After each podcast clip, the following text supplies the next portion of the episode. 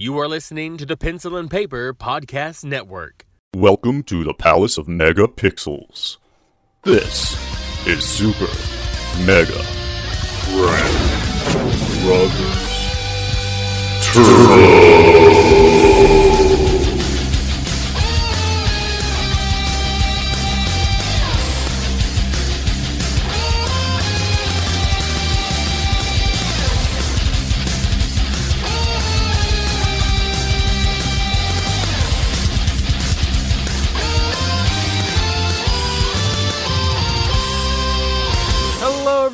Welcome to Super Mega Crash Brothers Turbo. I'm your host, Stephen White, and with me is my co host, Lacey Finley. Happy Monday, everybody.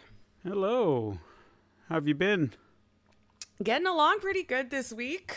It's been a little bit of a slower week since I haven't been working as much. I have found a lot of uh, free time isn't necessarily that good for me. I Yeah. I mean, I can I can usually go on a, a vacation and think, ah, yeah, I can do all this stuff, and then usually by the end of it, I'm like, I just I need something to do. you yeah, know? yeah. You always think I'm going to be so productive and I'm going to get all these other things done, and I'm like, yeah. But then if I know I have too many days, I'm like, well, this I could do tomorrow, and then four days later, yeah. I Yeah, need to, all I need to just be a better adult. probably, but it's all right. Uh, what have you been playing? You know, I uh, this week I've been playing some really chill simulation games. Like I actually picked up PC Building Simulator. And it's Oh, exactly how it sounds. And I, I don't even know how to hype it up for you to make it sound more exciting. You literally pretend like you're you own a PC repair shop and people will send you things via email whether they need their PC built or repaired and you pick it up at the front door and you fix it.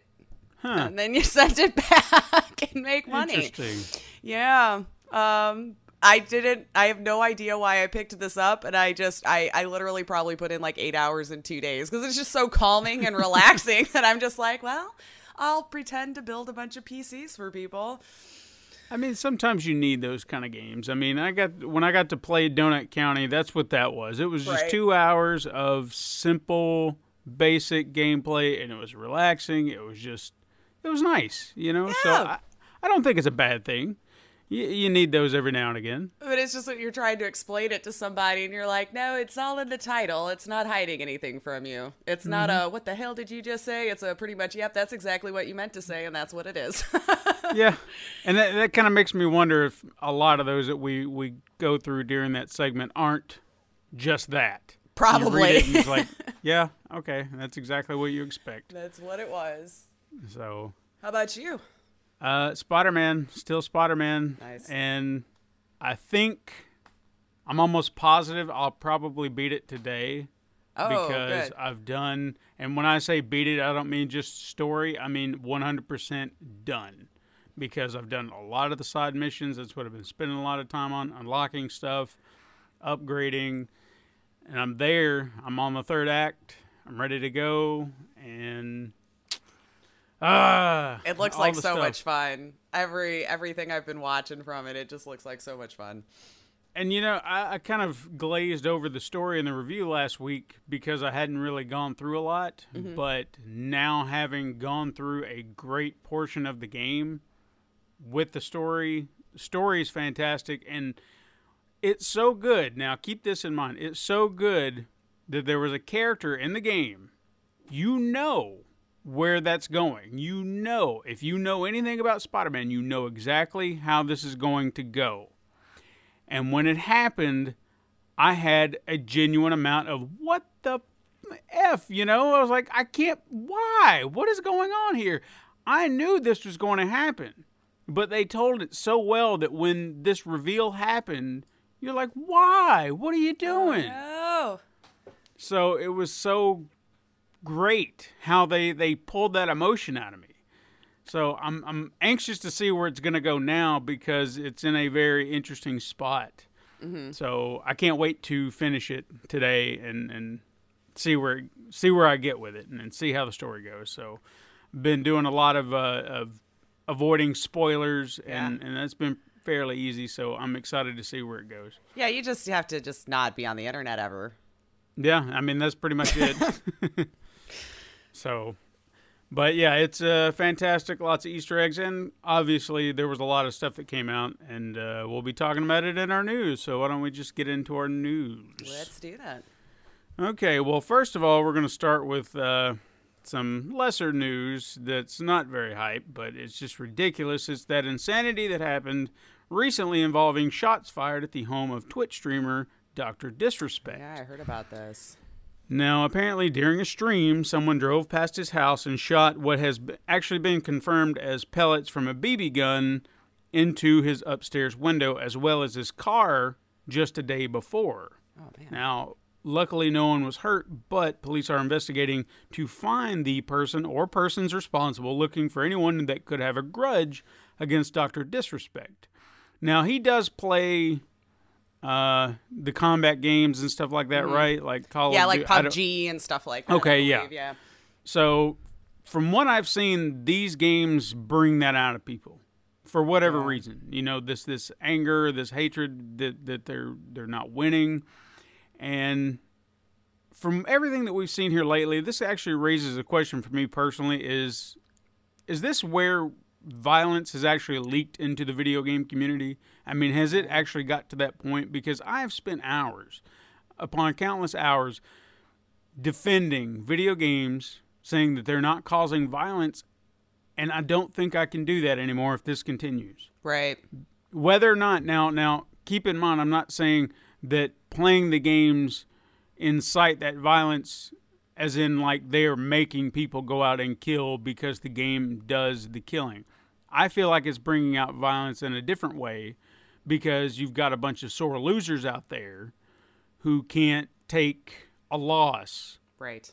and they they act out in this way. So if this trend continues that we've seen this year, I can't I can't make that argument anymore Right. and I can't defend it. So when lawmakers start cracking down on video games and saying, "Well, you can't do this, you can't do that," gamers, you know, you you've kind of brought this on yourself because you can't just lose. Right. You know, there's always going to be a loser. We live in this society now where we have everyone's got to be a winner. No, no, not everyone has to be a winner. There is a winner and there are losers. That's how it is. That's the way it's always it's been. It's a competitive game. It's yes. a game. Yes. It's Even old game. board games, you had a winner and a loser. That that is is- just how it was. That's the way the world works. So you've got to you've got to get past that. They've, these these kids, these sore losers, they've got to get past it. It's ridiculous. Yeah, because I think So- this uh, he was even swatted earlier this year, I think as well. So this was Probably. second or third time, um, at least that I've seen in the news that Mm-hmm. that has happened to him in particular. And I and this will just something that I'll throw out there because of the being in the day and age that we are. If you're a streamer. I always say it's a really good idea to contact your local authorities and let them know that that's something that you do. Um, to just give them that heads up because if you find yourself in that situation, hopefully with the authorities getting notified for whatever kind of SWAT they're wanting to do, they can be aware of the fact that you're a streamer and hopefully would take extra caution or call or just not even come by your house. So I know Yeah. I've taken that step. Um, so if you are a live streamer and you do play competitive games like that, I recommend just making that phone call. Let them know what your alias is, let them know your real name and where you live, um, and hopefully just to keep yourself safer if these situations pop up. Yeah, I mean that's that's great advice for anyone streaming. So take that into consideration for sure, because I don't want to see any of my friends get killed over a swatting incident because of some stupid little twerp. Right, right. But anyway, um, I you know I hate that it's happened to him. I hate that it happens to anybody, but I don't know. This is this has got to change. This whole outlook's got to change.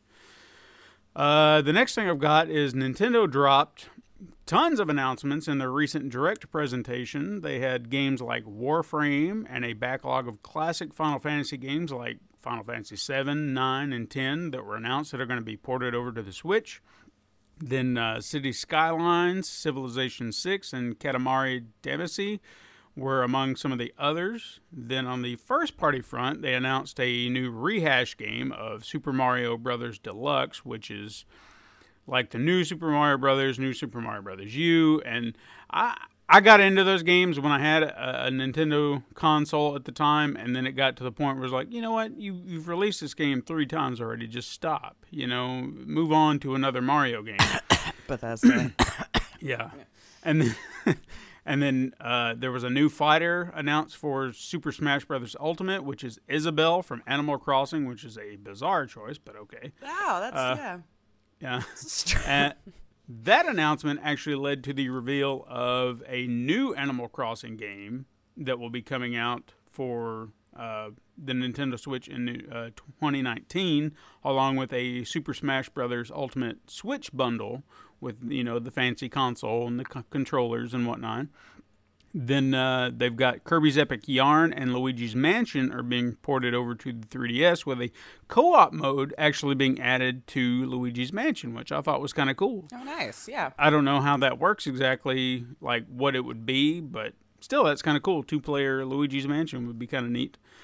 Uh, but then that actually led to a surprise announcement that was the reveal of the tentatively titled Luigi's Mansion 3 for the Switch. And what they showed of that actually looked pretty good. I mean, I've I really liked Luigi's Mansion on the GameCube. I think it I don't really I don't want to say it got a bad rap. I think it was a good game, but people were like, "Yeah, it's all right." You know, there might be other fans. Maybe I'm wrong. I don't know, but I liked it. I thought it was fun. I never got to play the one on the 3DS, and this looks fun too. Yeah. I'd like to play it. I unfortunately never played it. I never Yeah, had a GameCube. It was a, it was a fun little fun little game because it was it was different. You know, it was new. Uh, it just ghost busting pretty much, but with Luigi. So I thought it was a it was a nice twist on a game. It's not what you expected. Well, maybe they'll Uh, re- revive a little love for it then there with some uh, the the newer, younger audiences that may not even remember it when it was new. Yeah, true. Uh, finally, the revealed details about their online service they uh, released, which is going to launch on the 18th, which will be tomorrow for anybody looking forward to it.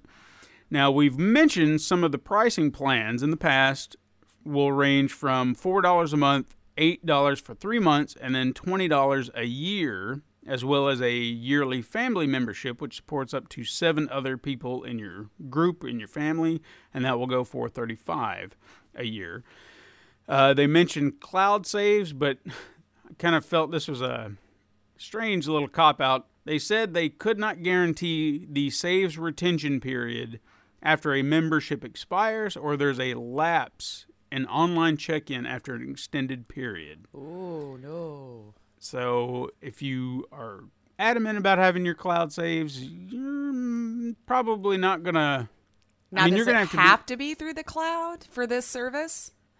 I think so. Yeah. Yeah. I mean, they'll they're they're basing a lot of things on the cloud, and I think that kind of wishy-washy. Well, well, we can't really guarantee anything. That's not a good thing when you're basing a lot of your stuff on the cloud. Yeah. You don't have the hard drive and the space on your console as it is.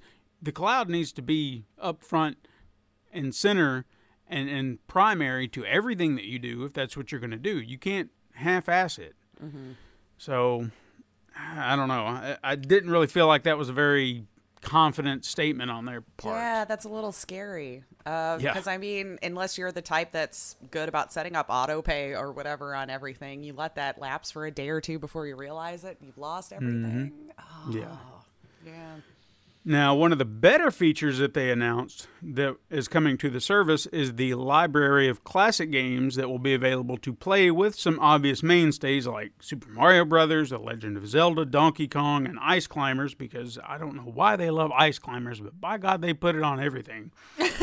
so, I, I've, I mean, it's I guess it's fun, but I've never been like, oh man, Ice Climbers is just the best. That's always just- what I wanted to do. I don't get it. But they did have some uh, surprise additions, which was River City Ransom, which is a game that me and my brother played a lot when we were kids. So that was awesome to, to see on there. Uh, they got Ghost and Goblins and even Double Dragon. Oh, nice. So, yeah. Uh, in subsequent months, they said new games like Metroid, Ninja Gaiden, and The Adventures of Lolo will be added as well. Adventures of Lolo is another one I loved too as a kid. Um, as a bonus to this, Nintendo has implemented online play for a number of these titles, as well as offering up a set of two wireless NES controllers for $59.99 to really tap into that nostalgia nerve. So if you want to play your classics the right way, get yourself some little controllers and do it right. I thought that was a nice little touch for mm-hmm. those that you know may not have even remembered when they were the Yeah. controller. But you uh, kn- but it's actually a smart way to go about it because they're simple games anyway. You don't need all these buttons. Just give me the the D-pad and the two buttons, and I'm good. I'm solid. And uh, So- that was with the service only, though, right? If you wanted to buy those. Now, see, I didn't no? I didn't see that as being a clarified thing, like you had to have it. Okay. I think it was more like you had to go on their store, and maybe they'll release it into the public later on. But I don't think it's a guarantee you have to have the service. Okay. But but at the same time, it's probably meant for the service since it's for these games. So it's not like you're going to be able to pick these up and use them for other Switch games. Oh, so, So- that might be why they they put that little waiver down there at the bottom. Like, Yeah. you need to So- have the service regardless. So, Exactly. um, yeah. So that that sense. might be what it is exactly. But I mean, if I don't, I don't, I don't want to say that that excites me. I mean, it's cool that they're offering up these old titles, and especially the fact that there are some choice titles in there, and that that kind of maybe opens up the door to say, oh, we might see some other classics on there.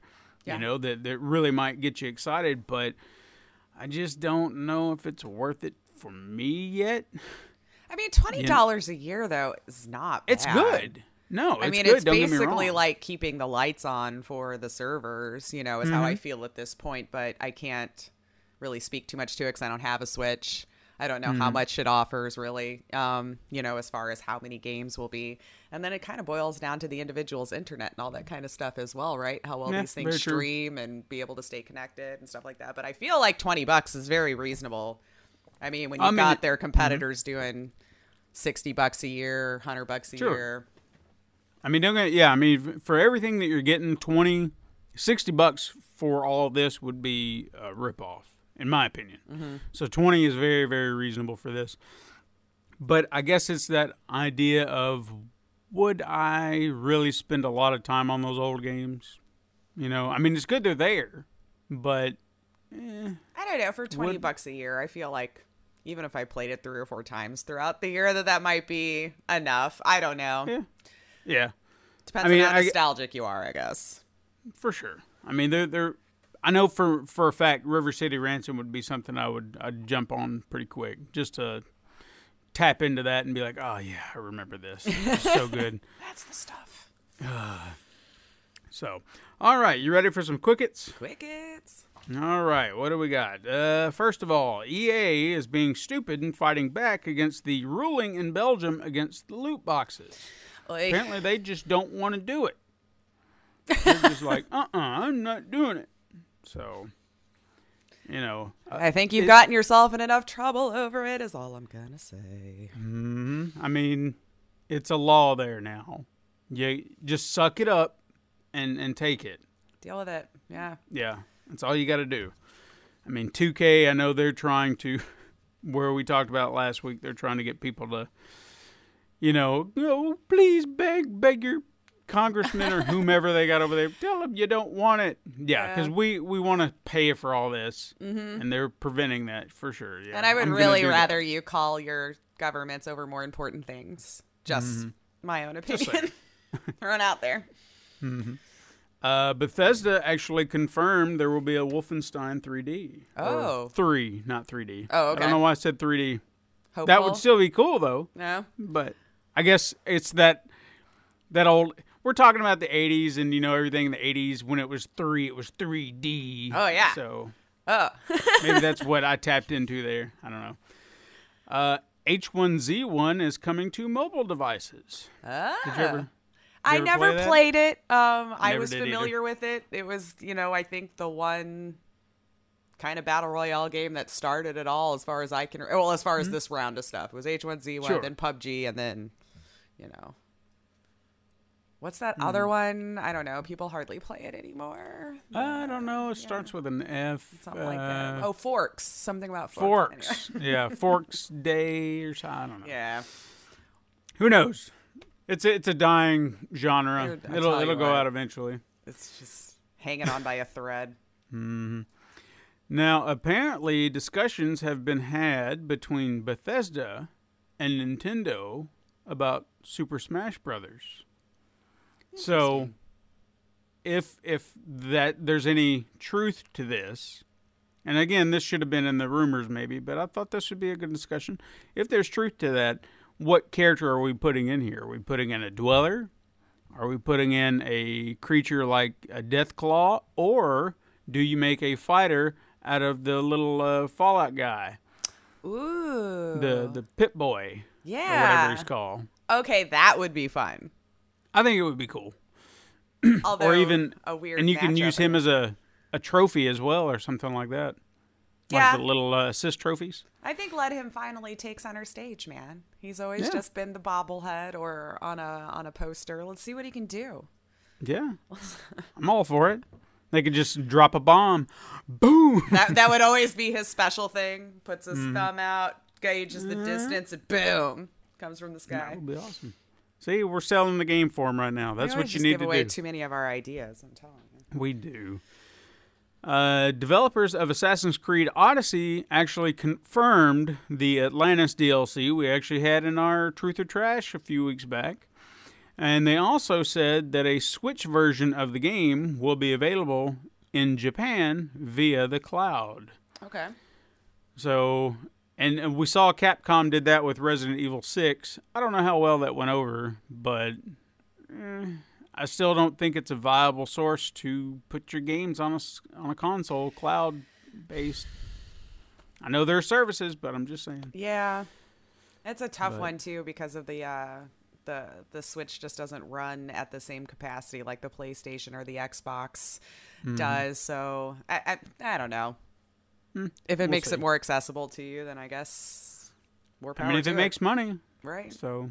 We'll if see. there's a need, I hope it's actually filling one. That's all I Yes. wonder. Uh, Hideo Kojima stated that Death Stranding will not be playable at the Tokyo Game Show. However, something super secret was teased on Conan O'Brien. Ah! So, I don't know what that's all about, but uh, Was it on interesting. Clueless Gamer? Possibly, yeah. So we'll see. We'll see where that goes. I feel I'm, like I'm Death kinda Stranding wondering. will be released in like 2025 or something like that. I. I feel like we've been Yeah. talking about it for a really long time now, but I Mm-hmm. am still interested. But Oh yeah, for sure. Uh, Overkill's Walking Dead game will have a closed beta in October. So if you're interested, maybe uh, you can get in on that. I'm so excited for that one. Yeah, I'm I'm interested. I'd like to see where it goes. I um I, I really liked Payday though and Payday 2. Um so I'm really interested to see how they how they port that over to this from the things that I've seen of it. Mm-hmm. I, I think it's going to be a good time, but I don't like to get my hopes up too much. But they've always done I- fine work in the past. Yeah, I needed to check out Payday. Uh, I, I think you'd like I think it. I actually missed an opportunity. I think it was free on the PlayStation one time uh, during the the Plus games, and I just looked at it and was like, meh. Well, And if you don't and- have anyone to play it with, it may not be as fun. ah, I've see, never played it solo to be to be fair. So maybe maybe my opportunity will show up at some point. Uh, filmmaker Uwe Boll, who is responsible for numerous video game based films, is actually getting his own uh, documentary around him. And I guess to defend his garbage work. I actually watched a trailer for it, and actors were not very, or even crew for that matter, they were not very uh, positive about the man. It was just like he's a terrible person to work for. Oh no. Well, Yeah. maybe we want to can that then. If your hopes was to uh turn a new, yeah, that's not good. yeah, he's he's gonna get torn apart again, and the man, from what I've seen, he's uh, he can't take criticism very well. He thinks he does great work, and I've heard his movies are trash, and I've I don't recall ever sitting through one either. But I, and it's because I've heard don't watch it. It's the worst piece of garbage you'll ever watch. So I was like, okay, well, thanks for. I'm for actually not sure if I've seen any of his either that comes to mind.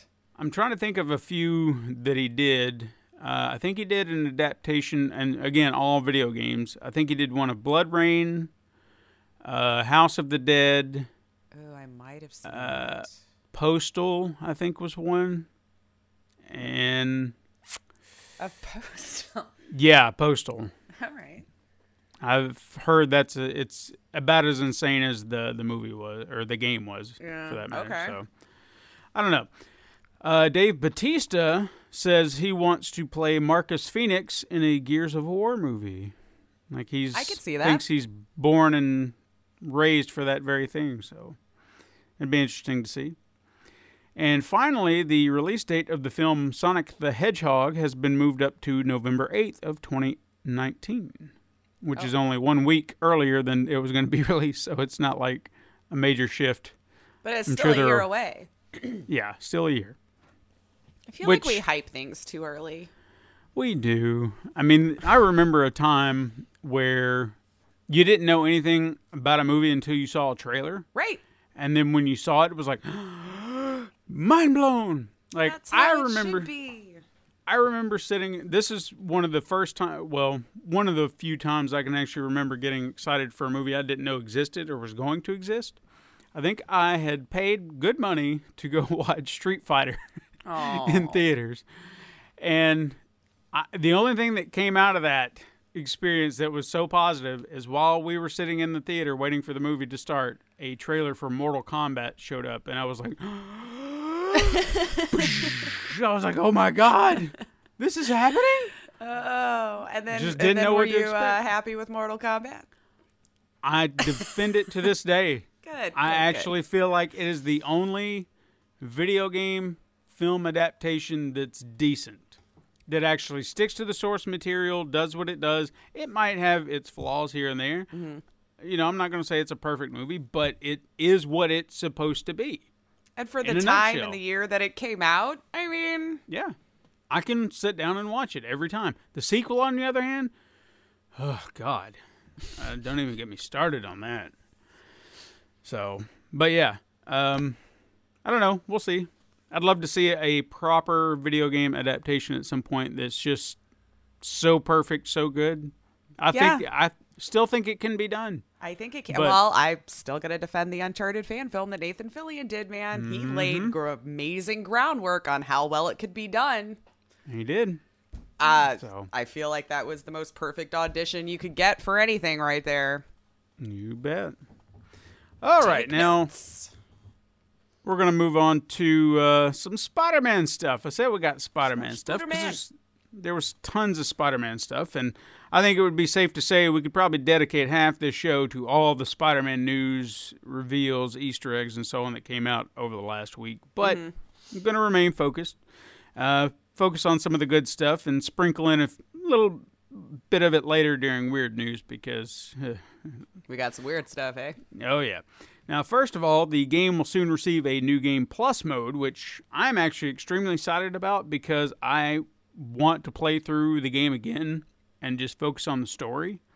Because, I mean, don't get me wrong, I'm going to enjoy the story now, but I feel like I could go through it again and experience it, just the story, because it's a Spider Man story. And being a fan, I'd want to I'd want to go through it again for that very purpose.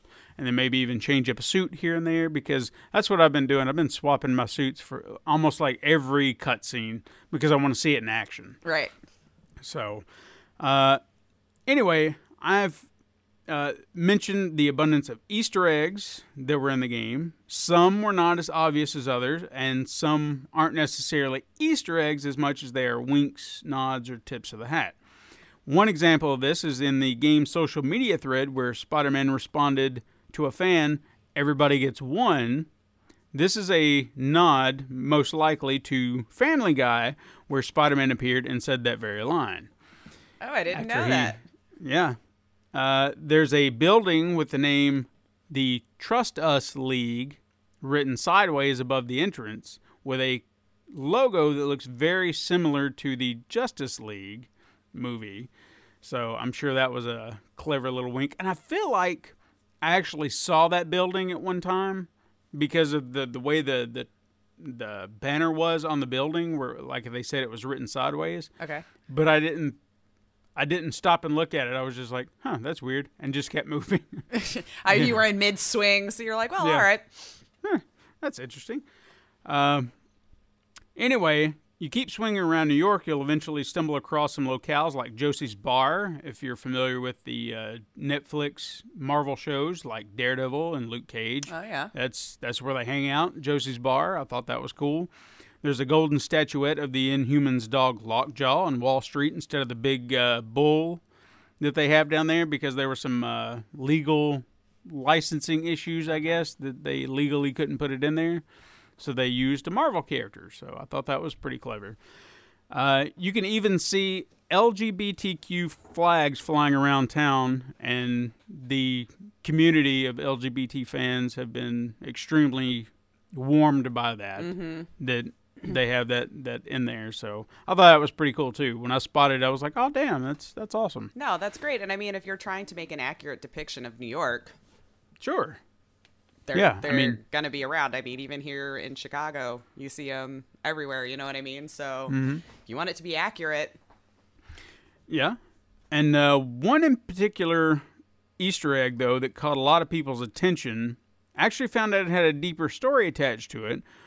Uh, one may have overlooked it if you actually keep to the skyline. I don't feel like I've seen it personally, but I probably swung over it many times. Uh, down below, it, there's a movie theater that has written on a marquee, Maddie, will you marry me?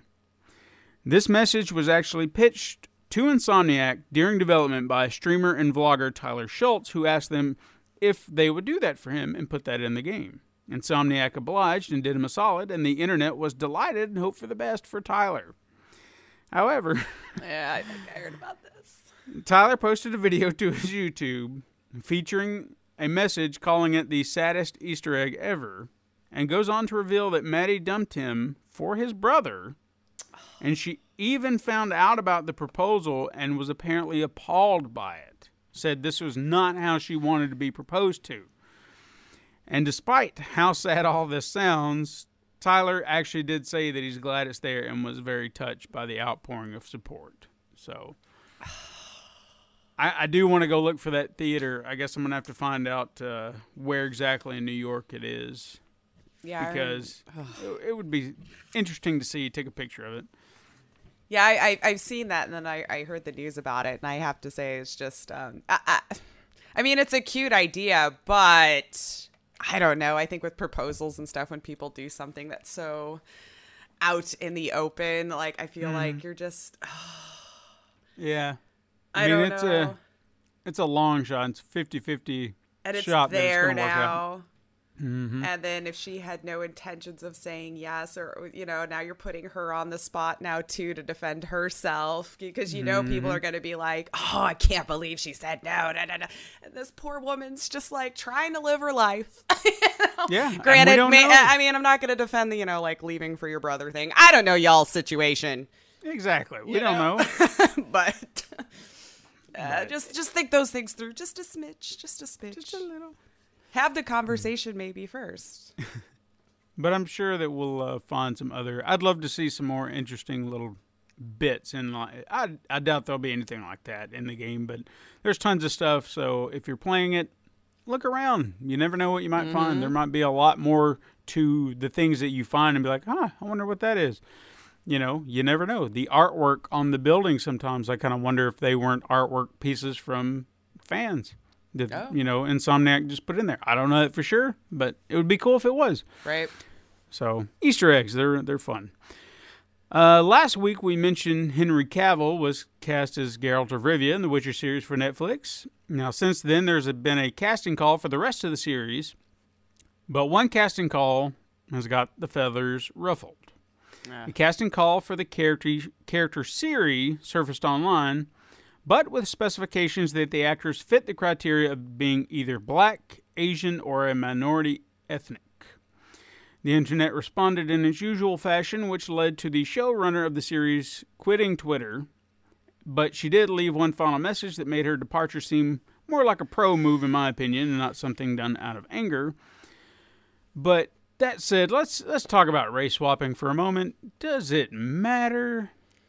Does it really matter? I mean, it, it's a fictional character, right? Like, I get, Yes. I get it to a degree that you probably grew up with this or something. You might have some sort of emotional attachment to it. Mm-hmm. Um, I mean, I can honestly say there's been books that I've read and fictional pieces that I've gotten very attached to. But I don't know that so much that if we were just trying to be inclusive of other things, that it would outrage me. yeah. You know, See- I- mean, it, shouldn't we just find a very talented person who Mm-hmm. could who could fulfill that role? See, I, I don't now know. I'm here's what I'm going to say about it is from from certain standpoints. I will agree with you that there are certain characters that you have this attachment to that that kind of fit this criteria where I feel like race swapping probably wouldn't be the best idea because for whatever reason the the race that they are fits that character. Now, if you're going to race swap a character and you want to make an argument behind it, it needs to be a character where race, ethnicity, all that stuff would not matter one way or the other. But if the character is is so ingrained to one idea where it has to be that, Right. like if if it was a black character being swapped for a white actor, boom, you know, mm-hmm. everybody would go insane. But ask yourself the question, would it matter one way or the other whether this person was black, white, Asian, whatever? Sure. Would What's the backstory? Um, Have we described the area that they were born in to such a degree that it would be impossible to swap that out? Have, you know, Exactly. things like that make sense to me. Things like that Like- make sense to me. Like there was uh, talk, use Spider Man for example, when they were like, well, make Spider Man black. I was like, black Peter Parker. I don't feel like that works because of his background, his story. Granted, I'm not saying that there are no black people in Queens, but it's who he is, it's his family dynamic. All that stuff works in such a way that I feel like he has to be Caucasian.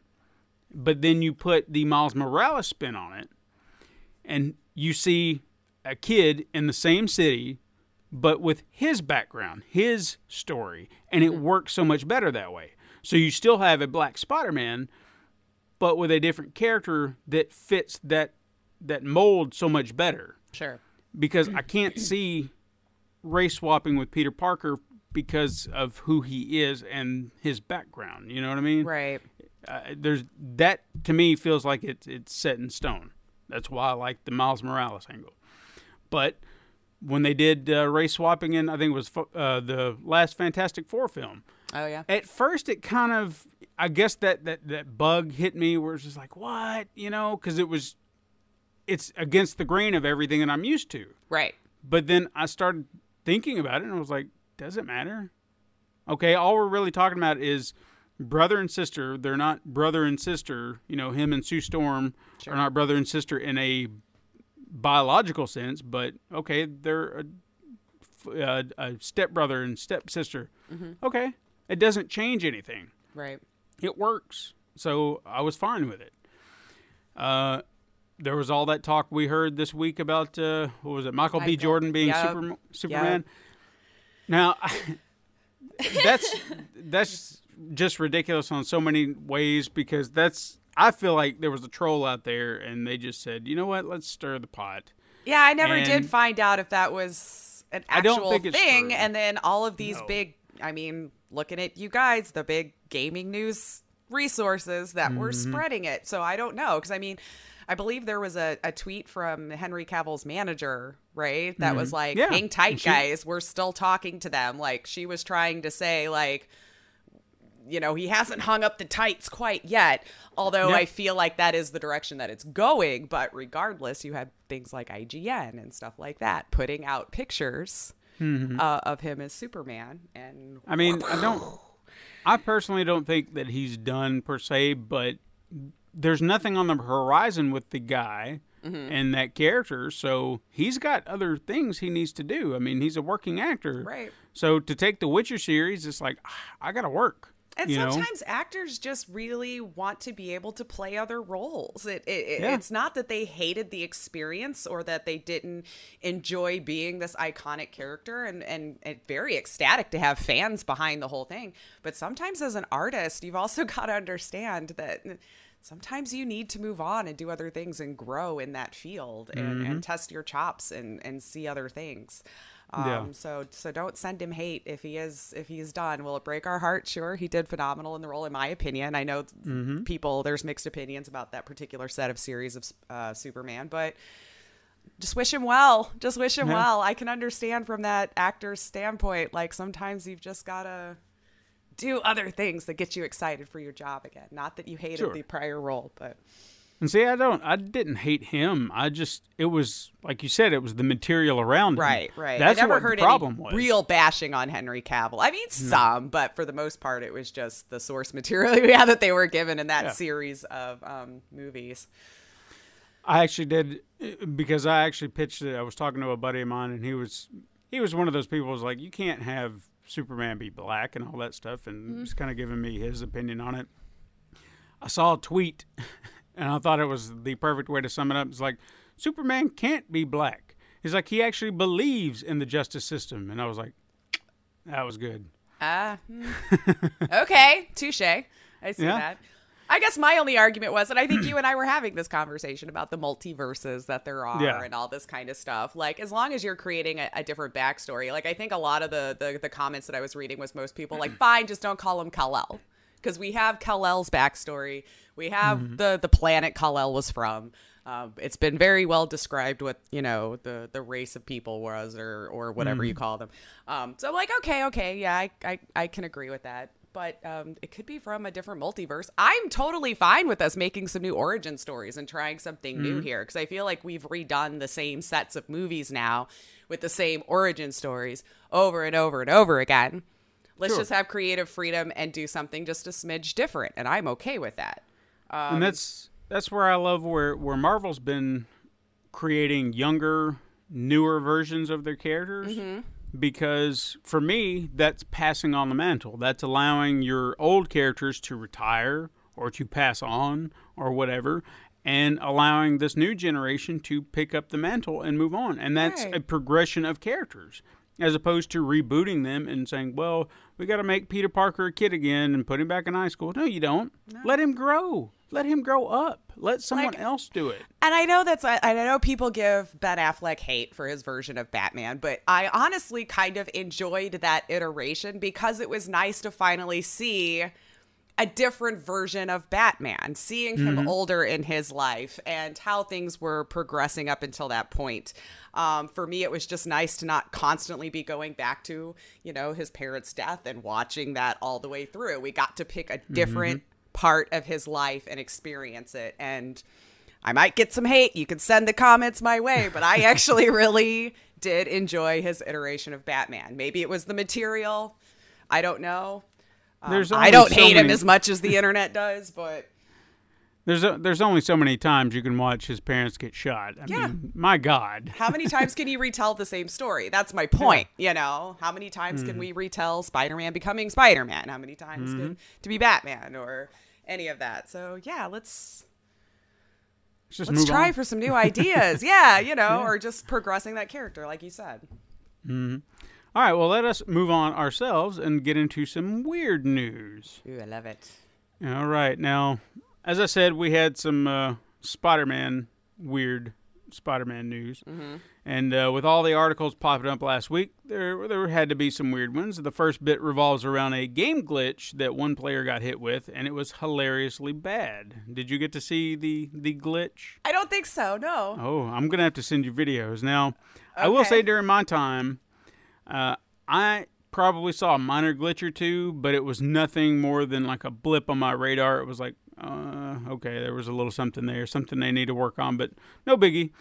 Uh, there was a guy by the name of Nabishin186, and he got a game-breaking glitch that would affect the motions and facial features of the characters during cutscenes, which would put them into some very awkward situations and making some of the most ridiculous faces that you've ever seen. Oh no. And what I actually found very interesting about the facial features, how they got stuck, because Uh-huh. it would just be like, you know, like if you took a picture with somebody and they were Like like, mid face. Oh, yeah, yeah. Like, uh, Mid something like sneeze or something like that. Yeah. It's almost, I mean, it really showed the detail they put into the facial features because the way they got caught, it wasn't just like a, a frozen picture. It was just like, eh, you know, just all bent out of shape and whatnot. So it's just, but they were just very funny. But everybody's still talking and they're just moving around. Their arms would be up behind their head and they're just like, hello, how you doing? Oh, the Mass And just- Effect syndrome is that? Yeah. no. and just keep on talking. But uh, the player actually put videos of these scenes on his Instagram. I'm sure they're on YouTube by now, wherever. So if if you've not seen them, look up Spider-Man PS4 glitches. I guarantee you'll find it immediately. oh man. Uh, now the player was actually so amused he reached out to Insomniac and asked them to leave the glitch in the game, but to add it in as like an optional toggle that you can just turn on and off to watch. Or like an And that- achievement or something weird, like Uncharted did with uh, when the Nathan Drake character got stuck when they had the announcement at the convention. If you Mm-hmm. just stood in place for 30 seconds at the same exact spot, you got an achievement. Yeah. Um, but anyway, he also said that along with that, he would love to see an optional toggle switch to make all NPC characters walking around New York look like boat people. Now, you may be asking, what are boat people? Mm-hmm. Well, if you venture out into the Hudson River and you come upon the numerous boats sailing in the water, you will find that the occupants are very low res models that escape the early areas of the 90s 3D games. Uh, now, something like this is common in video games where, you know, faraway characters look. They look fine from far away, but you get up on them and, and it's you know weird and it's They call the help Mona CPU Lisa effect or whatever. yeah.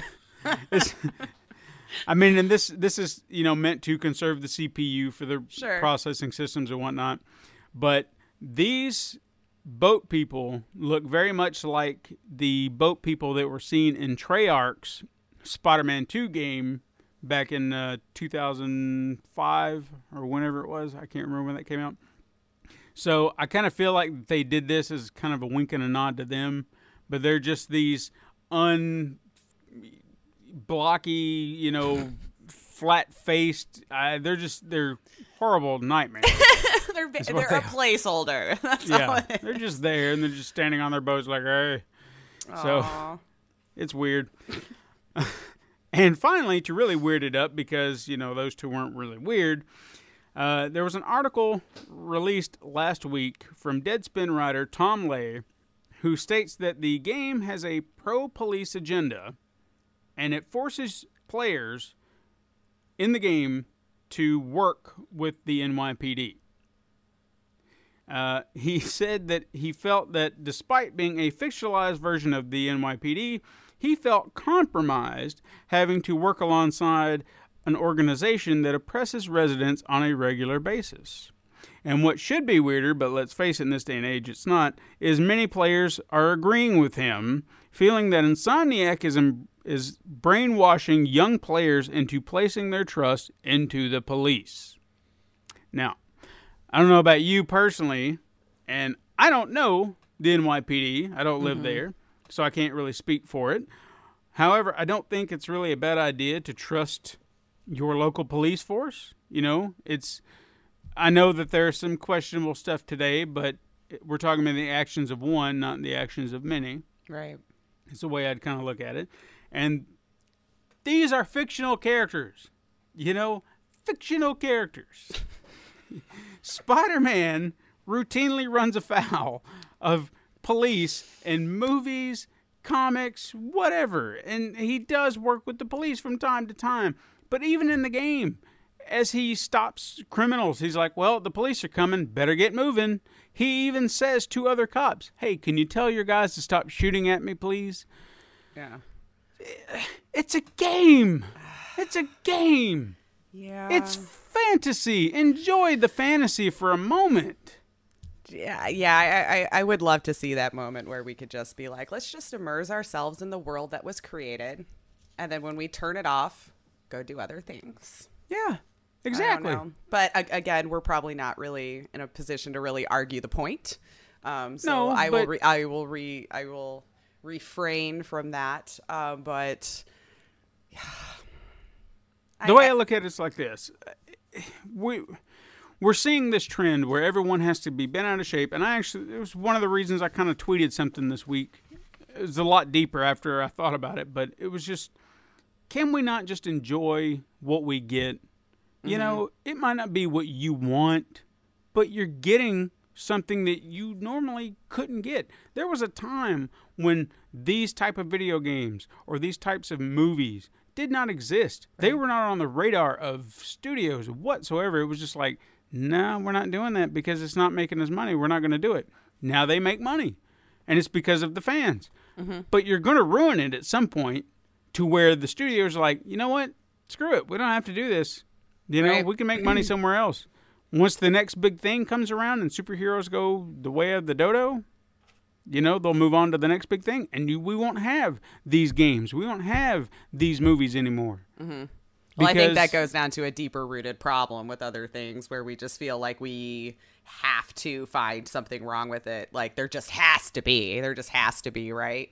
Um, I, of course, that could be just like a whole other psychology topic on um, just teaching people that things don't always they're not always going to be what you want and life isn't fair and things are like that and um, let's find a common ground and just find the part of it that you really do enjoy instead of always having to pick apart the things you don't Exactly. I love it. Uh, vote with I your just- wallet then that's all i can say if it really angers you that much vote with your wallet Yeah, I, I wish people would uh, follow through with that. You know, uh, Star Wars: The Last Jedi, mm-hmm. probably the most hated and split, revered yeah Star Wars movie ever made. Yet it's the highest-grossing film of the year. yeah That doesn't make sense. yeah It doesn't make sense. Blu-ray sales through the roof, highest-selling Blu-ray, but yet it's the most hated Star Wars. Don't get it. I, don't get it. Uh, last bit of weird news I got, and this is more in the stupid news of overreaching idiots ruining things I love. Players noticed in the recently released demo of Mega Man 11 that Mega Man cannot jump through boss doors. Now, let me explain that to you if you don't really know what that means. Yeah. In the 8 bit titles of this particular series, when you were approaching a door to a boss, you could jump toward the door, and then the door would open, and you would just kind of slide in to the room midair, okay like you were jumping through the door. Now, the same, I, I'm pretty sure it could be done with a slide effect where you could just slide on the ground into the door and you just slide through the door, which I always kind of thought was a little cooler. But anyway, I've been known to do that, you know, jump at the door, fly in, because I don't know, it just kind of looked you cool. yeah, just because I could. yeah But apparently in this game, it's not present. And I kind of felt like that it wasn't really a feature, but merely a side effect of just the the game, the technology as it was. I, I don't see anybody sitting at Capcom saying, you know what, well, let him jump through that door. You know, it was just like there was a programming thing that just worked to that. You approach the door, it opens. Whether Yeah. you're jumping, sliding, whatever, that's how it works. And but no, everybody thinks it's a feature, and now they're mad because it's not in this game that looks nothing like those games, and they want that in the game, and they're complaining about it because they just it's ruined now because he can't jump through a door. And I just I yeah, don't- I, I don't yeah, I got nothing on that. Um, again, I think this just goes hand in hand with uh, we're actively searching for something to be angry about. Now, I did actually did get to play. I spent a moment the other day playing the demo, and um, looks fantastic. Yeah. plays great, but it also plays like a damn Mega Man game because I died several times. Well, like, see if you "Ah, could only man." just jump through the doors. I think that would have Yeah. made it a lot Yeah, easier if- for you to if play. I- if only that, then you know what? I would have. I would beat the game. I, know. It's all about those That's what was missing. All right, now it's time for. I'd buy that for a dollar. All right. Now, last week I sold you some Fallout Rum, right? Yes, you did. Well, Okay, now. I said when it went on sale. Okay, well, we're on sale. but you, you, you were a little rich You- for my you- blood, but yes, you fantastic it. idea. Okay, now this week I'm going to sell you some more Fallout merch. Okay. Because I know you love Fallout. Fallout is great. Now, Nuka Cola is something that we all want to get our hands on. However, Nuka Cola Quantum is the drink we all deserve. Exactly. With its pomegranate taste and a mildly radioactive stratonium isotope uh, to give it that wonderfully blue glow, it's twice the calories, carbs, caffeine, and taste you would expect out of Nuka Cola. Now, even though we must wait another 60 years to get our hands on it, but in fact, it comes out on your birthday. So uh, I know what I'm getting you when you're 90. You think I'm gonna make it that long? You're sweet. What if I could interest you in something non consumable, but just as wonderful to look at? Hmm. I present to you the Fallout Nuka Cola Quantum Mood Light. This is an officially licensed lamp shaped with the precision to replicate the rocket shaped bottle of Nuka Cola Quantum that illuminates with the signature blue glow that you come to expect. It can be used wirelessly via three LR44 button cell batteries, or you can plug it up via USB, giving you options on how you want to display it. This once Comic Con exclusive can now be yours. For how much would you want to pay? Oh, well, what I want to pay and what they're charging are always two different prices. Um so if I'm to guess what I would pay for it, probably 60 bucks. I feel would be reasonable. But I feel like it's well over a 100. Well, you're in luck, my dear, because I can sell you this particular piece for twenty nine ninety nine. Oh, snap. I was way off, but in a wonderful way. All right. How big is it? Uh, that I don't know. I Is don't it the have size of the bottle, maybe? Okay. Uh, maybe. I, I would say it's at least you know decent size to Yeah. give that blue glow. So Nice. All right. That's very reasonable. 30 bucks for the a mood light. yeah, I, I I can dig it. I can dig that. there you go. It's a lot Yeah, cheaper yeah, than the rum. Very yeah, very true. All right, let's get into some release dates. What do we got? We got a few. Uh, on September 18th, we got Anodyne for PS4, Capcom Beat 'em Up Bundle for PS4, Xbox One, Nintendo Switch, and PC, Undertale for the Nintendo Switch. Have you ever played that? I have it, and you know, I have it. Got it in a humble bundle. Freaking backlogs, man. I've been Mm-hmm. told I would really enjoy this game. I've seen some streams of it, and it looks Yeah. it looks like it's a great game. I've heard only good things. I want to play it too. I just haven't got around to it. Exactly, I just yeah. I need to buy it. Uh, Transference for PS4, PSVR, Xbox One, and PC. Downward Spiral, Horus Station for PS4 and PSVR. Labyrinth of Refrain, Coven of Dusk for PS4, Nintendo Switch, and PC. Blind for PS4 and PC. Sword of Guardian for Nintendo Switch. Warface for PS4. Mutant Football League Dynasty Edition for PS4 and Nintendo Switch. Fishing Sim World for PS4, Xbox One, and PC. Whew, that one's a weird one. Omvorm. Omvorm. Oh yeah, Okay. that that one. Yeah. Yeah, that one. For Nintendo Switch. Scribble Scribblenauts Mega Pack for PS4, Xbox One, and Nintendo, Nintendo Switch. Huh, I'm stuttering. Uh, Legendary Fishing for PS4 and Nintendo Switch.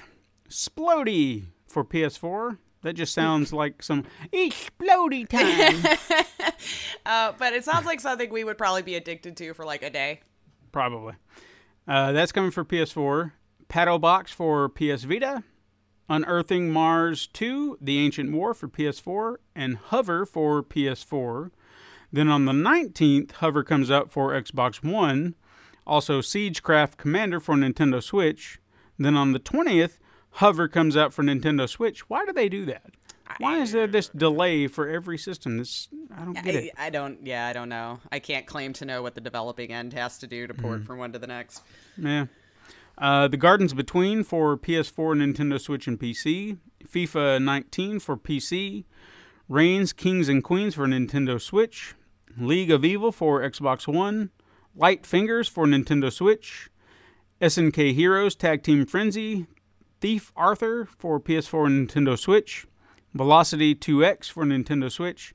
A Case of Distrust for Nintendo Switch. Retimed for Nintendo Switch.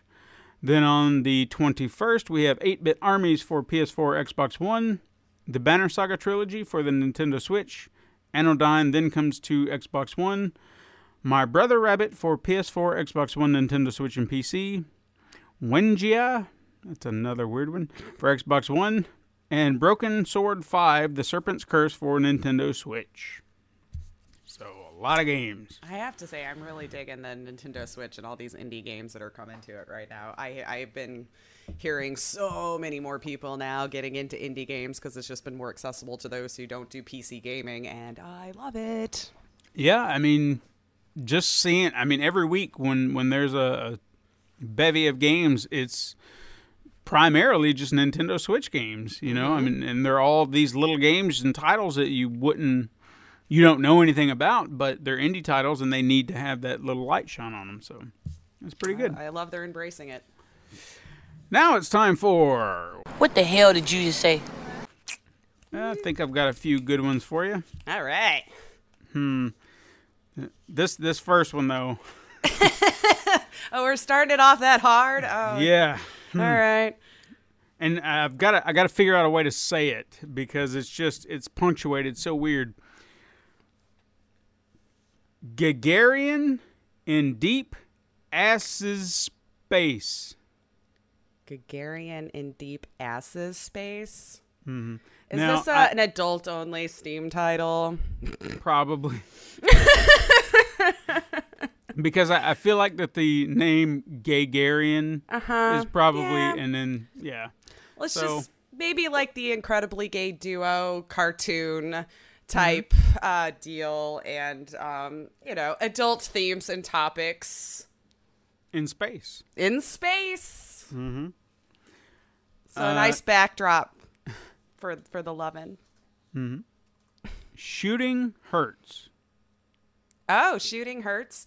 Um, I think that ooh, shooting hurts. Uh, th- you're just at a shooting range, um, and all of the pop-ups that come up that you're shooting at goes ouch. Okay.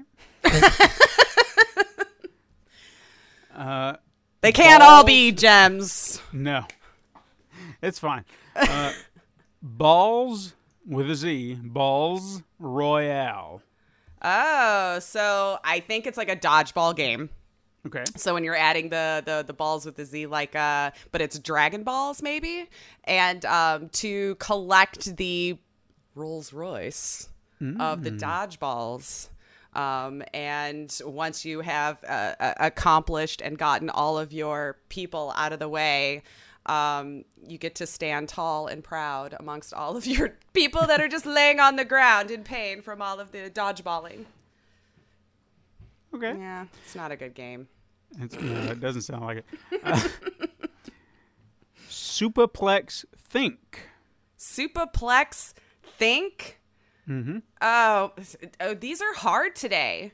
Superplex. So, um, you're it's a wrestling game, and it's all about just concocting the strategy of how you can do your moves around the ring. So it's almost like a football manager game where you're driving, drawing on the whiteboard, and it's strategy on how to superplex people in the ring.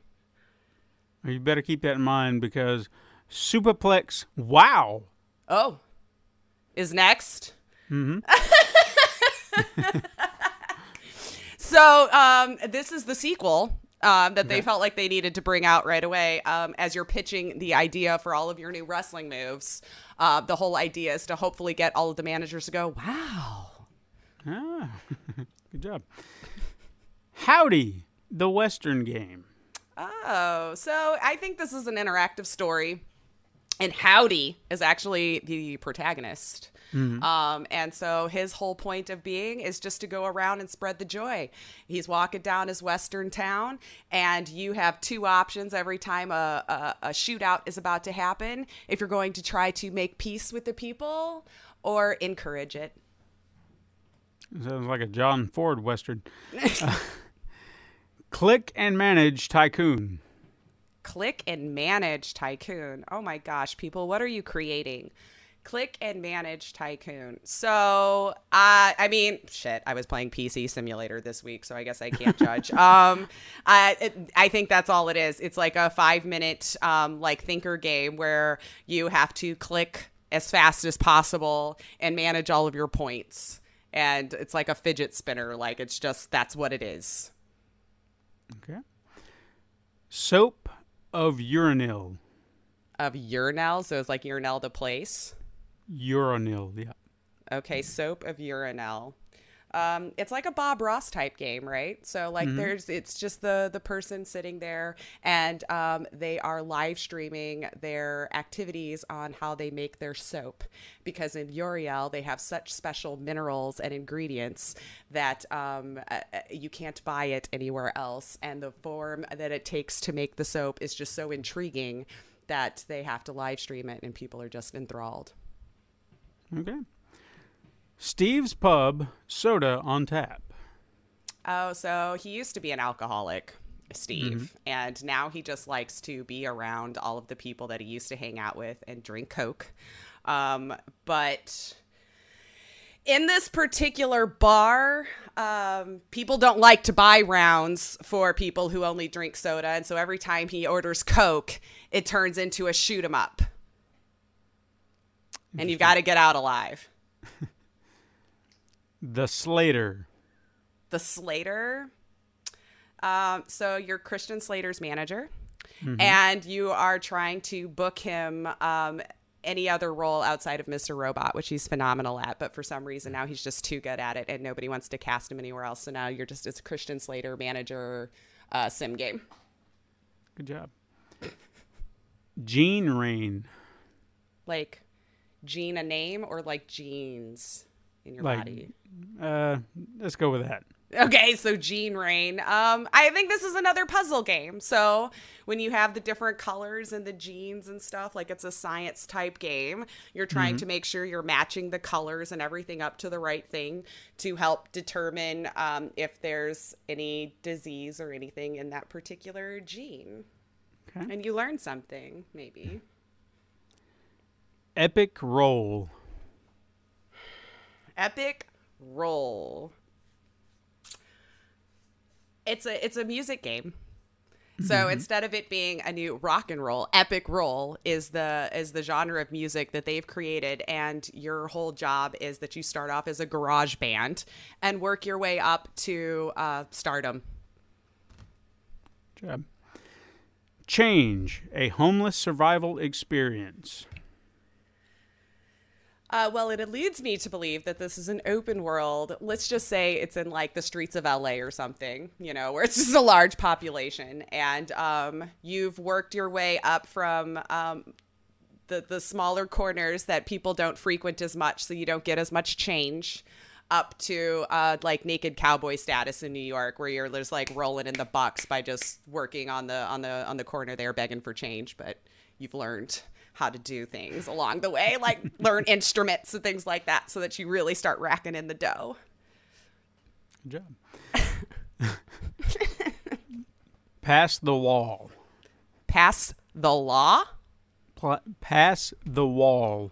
pass the wall. Um, oh, this one's tough. Pass the wall. Um, so it's a building simulator. And um, once you have finished your wall, after you've gotten different materials, let's say you started with wood or bricks or iron or whatever, and then um, it gets judged, and we decide whether we pass on it or if we will put it in our home. Break the blocks.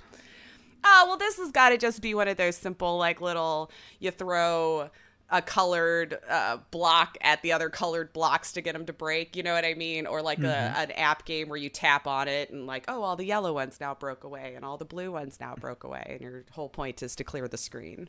I'll just go with the easy answer on that one. Okay. Pushing through. Um, so it's like it's an adaptation of the TV show Hole in a Wall. Okay. So um, the whole idea is to make shapes so you can push through the wall. Cat's epic puzzles. Aww. cats epic puzzles. So uh, you're a cat on a table, and on the floor is a bunch of different shapes. And the whole idea is to be the cat knocking off certain things from the table and hopefully get it to land in the appropriate shape of whatever object it is that you've knocked off. And then if you do it well enough, then your owner comes in and yells at you. Hell shooter. Hell shooter, uh, run and gun for sure, kind of Doom style. Um, uh, but the, the the the twist is that it's all of the angels that have infiltrated hell, and now you are trying to get them out of hell so you can rule the roost once more. Nice. Cat Fender. Cat fender. So like I'm trying to decide if we're defending cats or if we put them on cars. I like that idea, a cat fender. So it's uh probably a racing game. And uh, the idea is how many cats can you rack up in your grill as you're driving along? Sounds demented. Don't don't hate me, animal lovers. I didn't create the game. No, she did not. Snuffles and Company. Snuffles and Company. So is it like Sesame Street? Yeah. So like Snuffleupagus has finally broken free from Se- Sesame Street and has gotten his own show, um, but it is quite sad. And so um, the whole point is to surround yourself with uh, better company and make a successful children's show. Oh, bird. Snowball Save Summer. Snowball Save Summer. Um, I'm just gonna say this is one of your simple like snow cone simulation games. So you're driving a food truck, um, kind of like a, a paper boy or something like that, and um, it's insanely hot outside, and so your job is to go out at the peak heat of the day and sell your snow cones and make a business out of that. So like Alright. you know, eventually you'll buy more food trucks and you'll have employees. So yeah. You're all over. And finally, Sheep Sling. I think this is probably just as simple like the goat simulator. Like you are seeing how far you can fling these sheep into open pastures, and there's probably uh, different targets on the ground, uh, and of course, amazing sound effects. You know, as the sheep are flying, um, and of course when they land. Um, and uh, I think it'll just take you through different um, levels where you're flinging them in space, or you're flinging them off of towers or things like that. And then the whole point is to get them as far out as you can into the targets that are drawn on the ground. All right, that sounds really demented. I didn't make the game. Again, I know you did. I, you didn't make the game. That's very true. just telling you what it's about. All right. Now it's time for our weekly review. And Lace, you've got a review for us, do you not? I do, yes. You are Been playing some Graveyard Keeper. Graveyard. Keeper. Yeah, um? I think you played it for a little bit, right? I have played it a little bit. Uh, I've gotten. I don't really know where exactly into the game. I guess overall, I would probably say I'm still kind of early on. I got the uh, church open, Okay. so I'm in there trying to to get it built. So I think that's about where I left off. Yeah, that's probably a little bit further past there where I got because, like, I, I know I'm going to keep this one a little bit short because I know the game has been out for a while. Um, so basically, I've just kind of formed this in my own kind of thoughts and opinions. I don't know if you're someone who's watched my stream or been to my YouTube or things like that and kind of has a feel for what type of games that I already play. Uh, But uh, Graveyard Keeper, it's a it's a nice little pixel 2D adventure game, is how I'm going to describe it. I know a lot of people want to use Stardew Valley as a, as a big example for this game. Um, but I would like to say, in my opinion, in the aesthetics and possibly mechanics, is exactly where it stops for those comparisons. So if you're on the fence about playing this game because you're like, mm, Stardew Valley, it's another farming sim, it's it's nothing like that.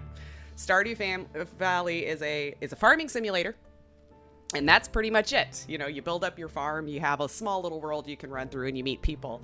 Um, in Graveyard Simulator, it's very, very story focused. So um, I'll just go ahead and, and jump into that there. So you play a character that's he is from the 21st century. He goes out for the evening. And uh, on his way home, unfortunately, something terrible has happened, and he gets hit by a car and he is killed. But he does wake up but he's in a different time altogether. He's now in the medieval times. This is definitely not an accurate portrayal of medieval times, but uh, it is a little fun twist on the era. Uh, so th- this game doesn't take itself seriously at all, as you can imagine. The opening scene is him going out. He gets killed. He's woken up. Now this ghost is telling him, "You are now in this this era. You have um, you're dead." I'm going to introduce you to your sidekick basically, and you just have to figure this out. And your sidekick ends up being a sentient skull. Um, I don't know if anybody ever read the Dresden Files that listened to this. He kind of reminds me of that because Dresden had um, this skull that was just all knowing, all well, uh, all being type uh, skull. So anytime you had any kind of issues and you just needed to know something about the supernatural realm, you came to this skull. So uh, he he's basically you find out later that this skull is uh was a drunk in his uh in his lively days. So basically as soon as you meet the skull is when now you're starting to get introduced to the world. Um now questing starts to become a thing and one of your first quests is to bring the skull back beer. And if you bring the skull back beer he's going to give you hints and tips on how you can get back home. Because your whole goal in this game is just get back to your your correct time and get back to the love of your life. So it's a romantic comedy, if you will. uh, so. Uh, as it goes on, you get introduced to the cleric. Now, this is where things start to um, kind of take shape. So, you're listening to the cleric, and your job now is you are the graveyard keeper, and you are to try to get the grave back into its glory days. Um, he gives you um, a score that you have to get your graveyard back up to, which is what will finish uh, the the storyline or get it continued on. Um, then he starts to explain to you how that's going to happen. Um, so as soon as the talking donkey, the talking donkey, drops off the dead body close to your home. Um, it- which kind of is a little Monty Python esque. I feel like it was a nod to that. Because trust me, this game doesn't take itself seriously at all. There's tons of puns, really bad jokes, uh, but to me, it was entertaining. Like I, I'm glad that they made it just that little bit different. Um, and so once you've talked to the donkey, pick up the body, the body has a score. So this is where you're going to find out the meat and potatoes of this game is that you take the body, you want to try to get there as soon as possible. You hear the bell, right? Hopefully you hear the bell. I can't tell you how many days went by that I was wondering why I didn't have a dead body to go take care of and then go down there and find it's been completely decayed. Uh, but you want to pick up the body uh, and do an autopsy on it or a version of an autopsy. So it kind of takes a little bit of a dark twist here. Um, so you think it's all great. You're out, you chop your wood, you pick your flowers, you do all of the kind of nice little fun things that you would do in a simulation game like this. But now you're extracting meat, flesh, and fat from the dead bodies. Uh, so you want to be able to do this in a way that doesn't butcher the body, because yes, there is a score. Um, and you at first can only extract the meat from the body and the fat. Then you want to turn around and hopefully take it and bury it right away because there are scores to this. Once you're in the autopsy room, you can see that there is a red and a white skull that is associated with it. So if you clean the body very well and get to it while it's still in about the 95% range on up, you'll get a white skull, which means everything's perfect. Because yes, the type the the situation that the body ends up in does affect how well your grave looks even though you're never going to see this body it's still part of the score so once you've buried it then you get a better score depending on how well you decorate it do you want to put a gravestone on it which is always recommended they have like a nice little border wall that you could put around it just to make it look nicer you'll clean up the debris that's around the graveyard and you want to get it to a different score. That's how you can hopefully get yourself further into the story. Um, so the percentage will go from white, which is what you want, and then the white that has like a wreath around it. So the white skull with a wreath around it, that's your top score for this. Um, if you have any red in there, it's it could be fine if you decorate it well enough. Uh, but if you don't and you're ready to get rid of all of those bodies that make your score low, you can just dig it up and throw it in the river. That's what you could do. that. So if you happen to walk by a body, you're like, crap, that's what's in there for a couple days, and I forgot to come down here and get it, and it's decayed all the way, you just throw it in the river, which um, they definitely make sure you understand it is their drinking water as well. So keep that in mind as you're doing this. But why do you want to keep the fat and the meat? Well, here's where we go into town. So as you're going into town, the first place you want to go into is the bar in the inn. Um, you talk to the bartender there, and he will let you know that yes, you can sell him the meat.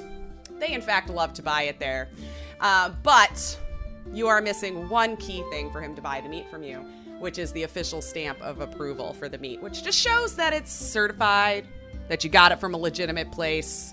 He tells you how nice it looks and he would love to buy it from you, but you need this stamp. Um, now, of course, you're never going to get the real stamp. So, this is where you start to finally pick up all of these quests. Your first quest now is to go get an unofficial stamp. And this is how you learn that you can start to make some money in the game.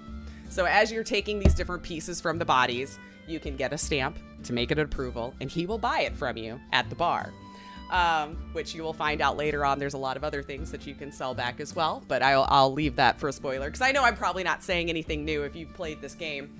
Um, but it's basically, I think it's teaching you where you need to go to accomplish certain tasks. So um, you go to the bar, that's how you learn how you do this, and you can make money the same way you would go visit the blacksmith down there, and he'll send you on a quest so that when you come back, now you can make your nails and all this kind of stuff, which brings me to my next point about the building in the game.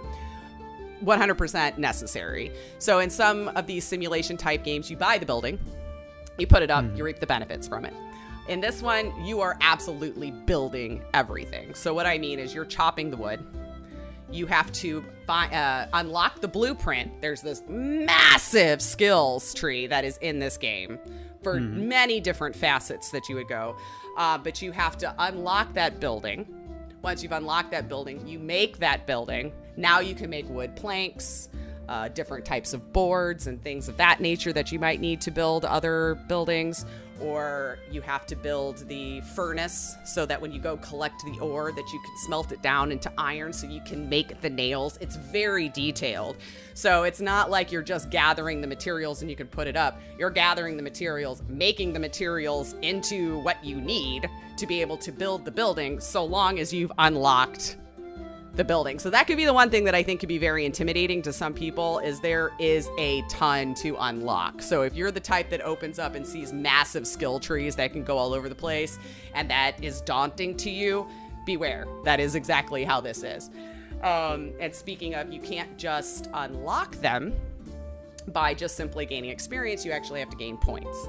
So there are red, uh, green, and blue points, which you will find early in the game. The red and the green points are pretty easy to collect, actually. So with like green points, um, you get things from like nature activities, uh, picking the flowers, chopping the trees, um, harvesting crops, uh, sand digging, clearing the vines, things like that. So those are pretty easy to collect. Uh, the red points come from building and doing those kinds of activities. So making your machines, making your weapons. Um, just even crafting the materials needed to make the different parts of the buildings that gets you red points. Um, but blue is the faith points and that was the one that for the longest time confused me on how i was even supposed to get them because nothing i was doing in the world was collecting blue points for me. Um, but i finally found out once you unlock the church now you can start doing different activities that start to earn you faith points. Um, so um, like the there's different prayers that I guess you can do, different ceremonies that you take part of. And one of the things is you do eventually unlock different procedures in your autopsy. So once you've spent your points again in your skill tree, so now instead of just extracting meat and fat, you can do the heart, the lungs, the intestines, your skull, the brain. I mean, yes, it's a little morbid. Um, but mind your inventory space because some of these organs do not stack, just to keep that in mind.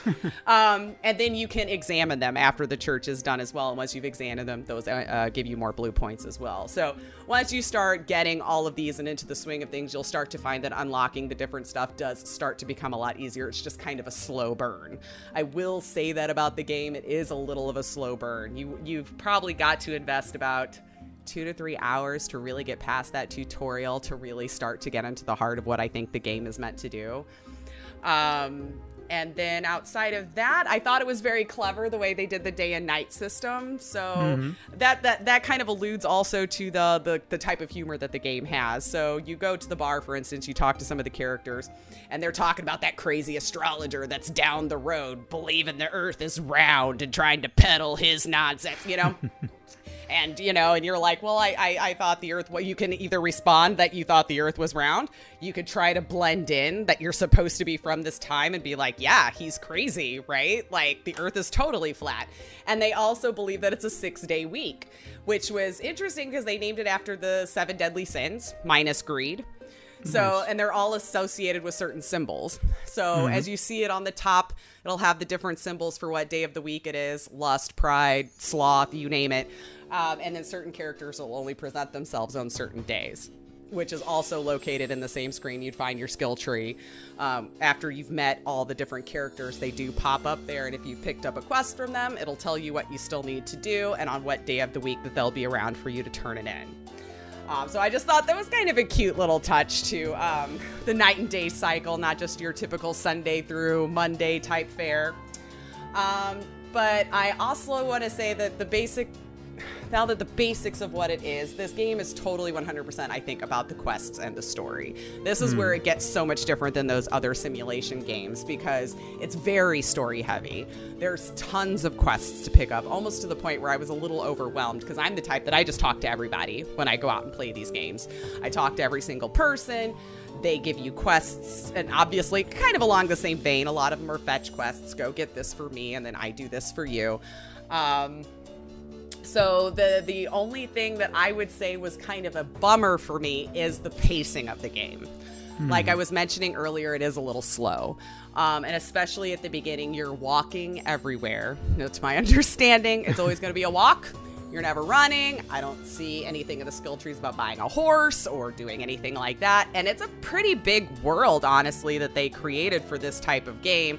So when you're having to walk from one end of town to the completely other one, so I'm not lying. Sometimes it's a two minute jaunt because you're going mm. through one big area and then boom, now the town is there. And then you got to go all the way through the town and then, you know, the other side. And then you unlock different things. But as you start to unlock the church, you will find that there are starting to be some underground tunnels that you can unlock by, again, gathering certain materials, getting certain um, things that might be in the way, out of the way. And it does make it shorter, mm-hmm. but you're still walking but it, yeah. does make it shorter. So you go into the basement, you walk across at least just one screen, go out the door, and now you're in town instead of having to walk through the farms and doing all of that.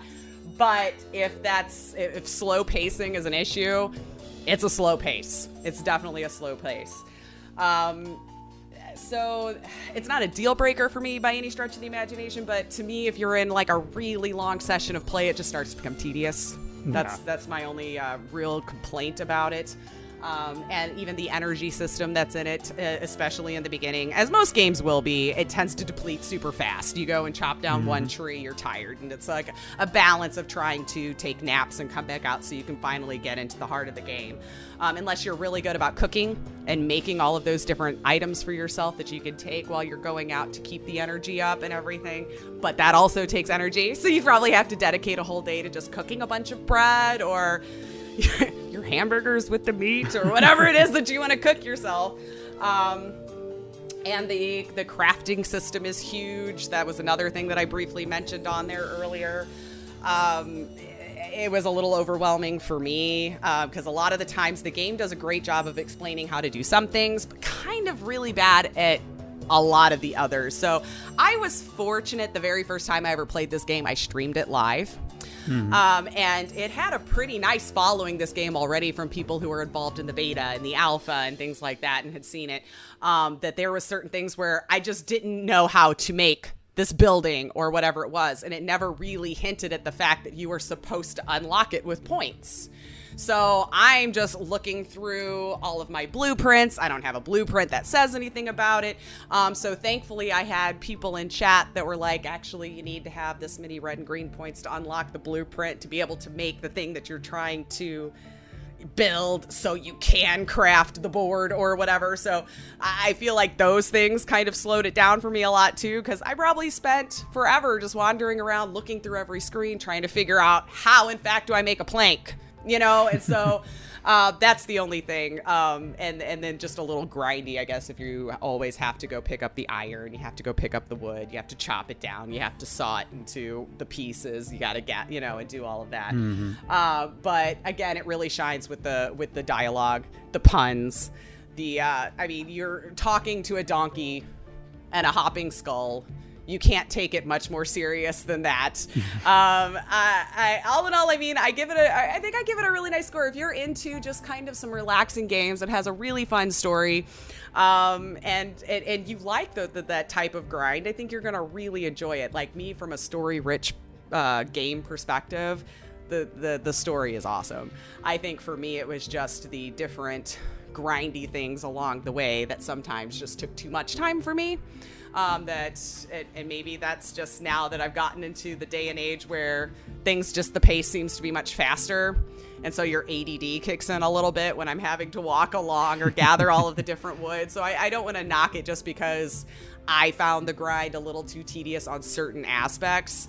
Because I know certain people love that part of games too. So I'm just kind of throwing in my own opinion there. If you're the type that likes long stories, because I don't know that I'll ever even get around to beating it. It'll take me forever because it's such a long game. Um, it'll be one of those that I'll probably pick up for an hour or two here a couple times a week to try to get through it. Because I am interested to see how the story, because I want him to get back to his true love.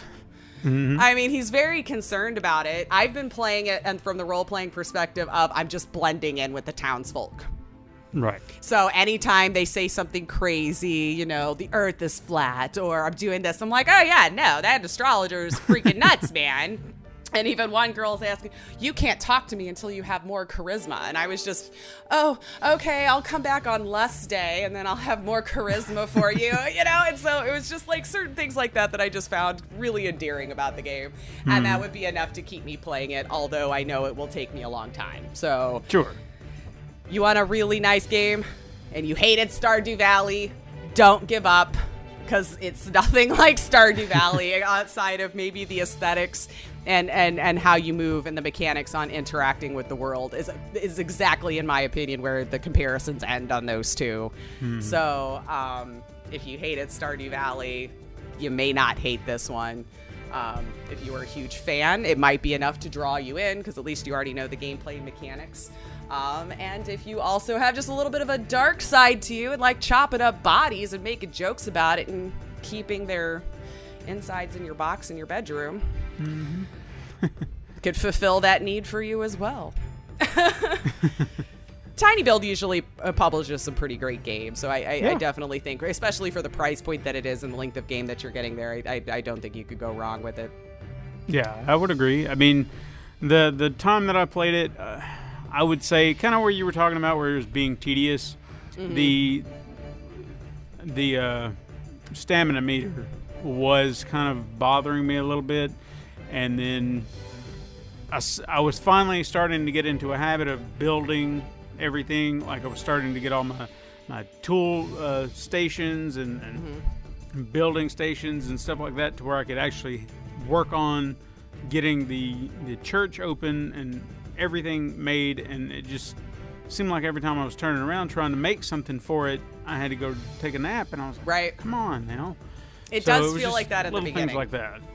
Um, I know you could finally unlock some things, and like I said, if you're if you're diligent at dedicating at least a day to cooking, making um, you know the different foods that you could make or the drinks that you could take, um, then you can last a little bit longer. Um, Yeah. But uh, they, yeah, your energy depletes quite fast. Hmm. But I mean, beyond that, I mean, I'd still want to go back to it and try it out, you know. But Spider Man, so Oh that's no, I, that's yeah. to blame. It, it's But- definitely one of those games that I, I don't mind picking up in the between, you know, if Yeah. that makes sense, because I'll never be able to just.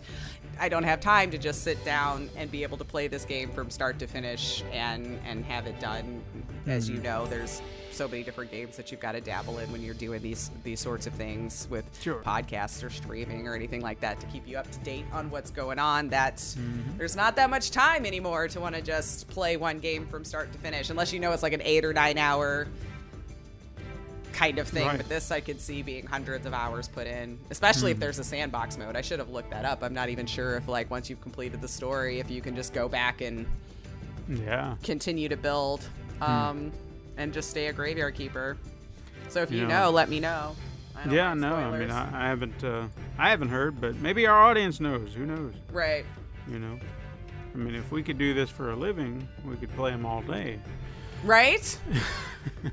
you know, But help the help. You can help that out too.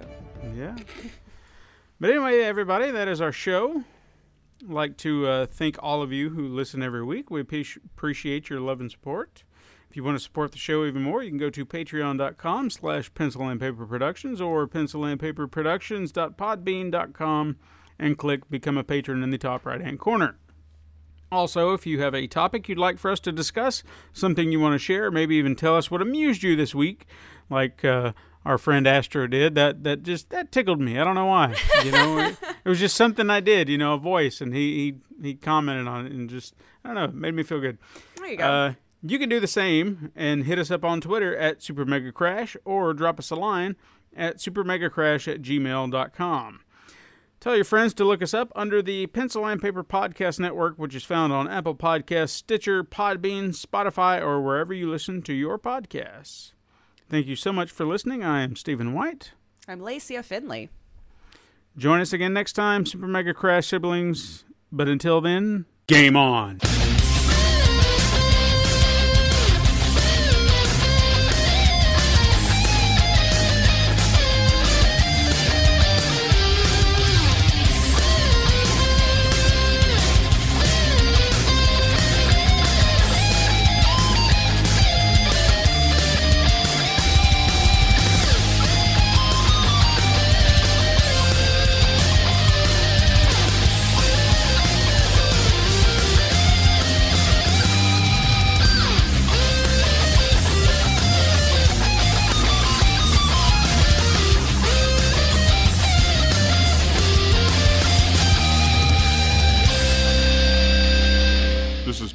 Pencil and Paper Podcast Network production.